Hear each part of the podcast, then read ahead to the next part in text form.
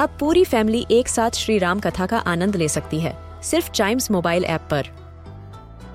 जानिए श्री राम के बचपन से लेकर दशानन वध तक का सफर। सरल रामायण घर के सभी सदस्यों के लिए आज ही डाउनलोड करें चाइम्स मोबाइल ऐप एप्पल या गूगल प्ले स्टोर से।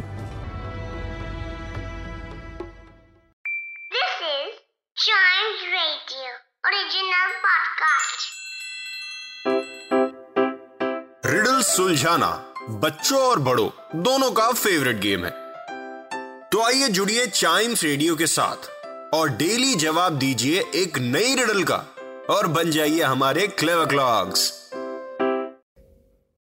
और हमेशा की तरह कल वाले रिडल सॉल्व करने वाला वक्त आ गया है। तो कल की रिडल ये थी that what is the next in this sequence J F M A M J J A S O N.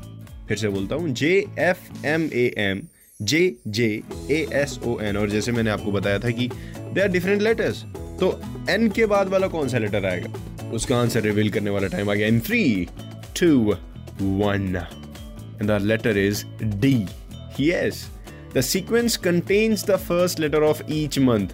J for January, Fe- F for February, M for March, and A for April, M for May, J for June, again J for July, then A means August, S means September, O means October, N means November.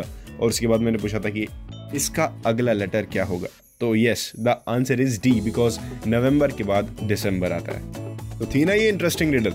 ऐसे एक दूसरी interesting riddle पूछता हूं मैं आपसे।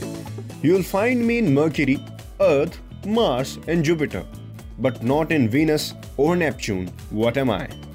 मतलब Mercury में, अर्थ में, मार्स में, जुपिटर में तो आप मुझे ढूंढ सकते हो, लेकिन वीनस और नेपच्यून ये दो प्लैनेट्स में आप मुझे नहीं ढूंढ सकते।